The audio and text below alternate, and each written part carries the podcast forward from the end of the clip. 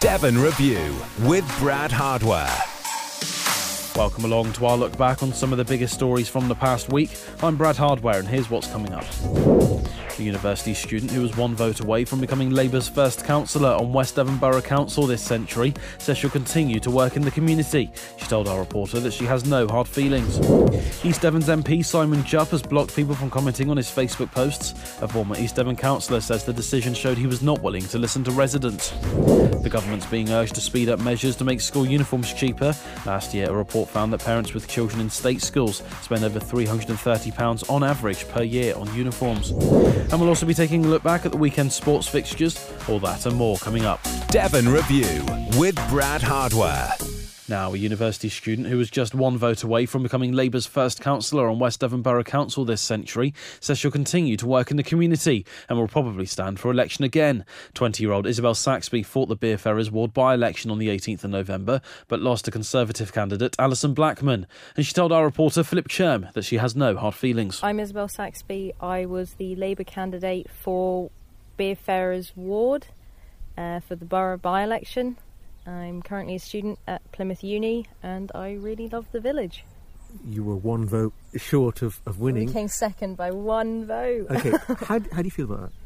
I feel I was a bit disappointed at first because one vote is a very small margin to come second by, but after some reflection, it was actually really important to happen in the area, I think, because a lot of people here tactically vote. There was a representation across the whole spectrum of all the parties, which was really important and I got to meet a lot of people in the community, and I still can do things around the village and help my local community still. And Angela Blackman seems like a fantastic woman. She's a mum, she's a woman, and although it'll be business as usual, I think she'll do some really good things for the local area because she cares about it. What made you decide that you were going to stand as the Labour candidate in this community? so, so actually, this person from Labour was going around calling Labour members in the community, and she called my dad, and my dad was said no, absolutely not. And then he said, well, actually, my daughter might like to do it. So my dad was just recommended me, and then I thought, okay, I'll do that. I'll go for it. I think it's a fantastic opportunity to represent the people in the local community. Why Labour? I'm a huge fan of the NHS. I really think having accessible healthcare for all people is important. And at the end of the day, a Labour government did that. A Labour government set up free school meals. A Labour government set up was able to remove workhouses. A Labour government did those things that really put Britain on the path we see today. The Labour Party itself has undergone quite a transition mm. in the last few years. Yes. There are some people that would say, who've been members of the party for some time, would say, well, this is not the Labour that I wanted. What sort of a Labour Party do you want? At the end of the day, I understand the transitions that Labour has gone through that you are talking about, but we just kind of have to accept that this is the party we have now, and we can either build and work with the party we've got now to create something we want to see, or we can just sit back and go, "This isn't what I wanted," and not and throw a tantrum. And I think you've got to you've got to work with what there is now. You're now known as the the person who well, frankly, almost won the yeah. seat and would have been the only Labour person in West Devon. Yeah. Is that enough to know that, or are you going to try again? I'm going to try again. Just on a local level, or would you want to go beyond that at any point? Um, I think I will continue to see how it goes at a local level, but I would definitely like to take it further, if possible. To take it further, I need to get involved around West Devon as a whole and actually like set up and establish some ways of showing support for the wider community.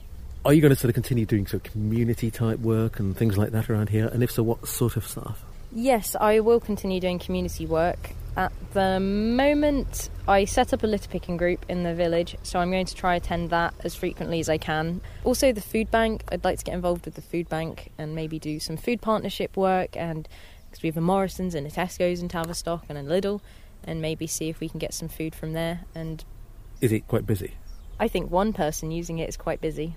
But there's more than one person using it. Isabel Saxby talking to Philip Sherm there. Well, it was a weekend of mixed emotions for Devon's sports teams.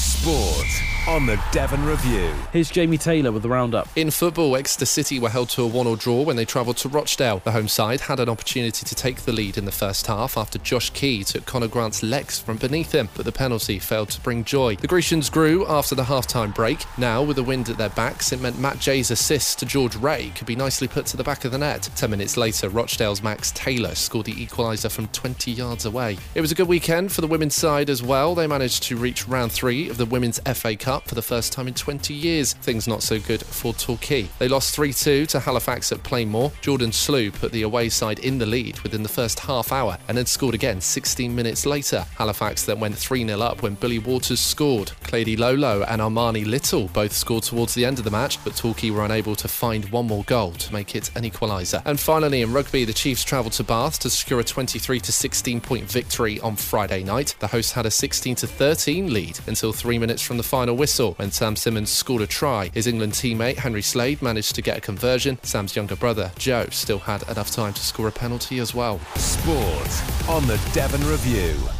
Now, the government's been urged to speed up measures to make school uniforms cheaper following a vote by North Devon District Council. A report last year by the Children's Society found that parents with children in state schools spend over £330 on average per year on school uniforms, far more than what most parents think is reasonable.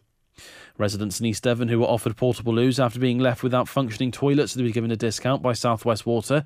Clyst St Mary's been flooded with sewage 11 times this year, with some residents being left with no toilet for as long as 60 hours. Southwest Water say residents impacted by sewage problems will be eligible for a payment equivalent to 25% of their annual sewage charges. Well, sticking with East Devon, and the MP there has blocked people from commenting on his Facebook posts, leading to criticisms that he's trying to censor local residents. Joe Ives has more. A former East Devon politician has accused the area's MP of attempting to censor residents after blocking comments on his Facebook page. Ex Devon County Councillor Claire Wright says Conservative MP Simon Jupp's decision to stop people from being able to comment on his Facebook posts showed that he was not willing to listen to residents. Miss Wright stood as an independent candidate against Simon Jupp in the 2019 general election, coming in second place. She said the decision to block Facebook comments showed that Mr. Jupp is on transmit and not receive. She argues that it limits the public's ability to hold the MP to account. Simon Jupp has responded by encouraging East Devon residents to get in touch by email, letter, or phone. He said that monitoring social media can be a full time job and that he wouldn't want to miss the opportunity to help a local resident. Mr. Jupp said that he's already shown over the past few years that he's willing to help. Comments on the Facebook page have been switched off for everyone. Old comments have not been deleted. The MP's Facebook page has almost 1,300 followers, none of which will be able to comment on his posts anymore. Joe Ives there. Well, that's all for the Devon Review this week. Make sure you subscribe to the show wherever you get your podcasts, and we'll be back with another episode next Monday. Take care. Devon Review with Brad Hardware.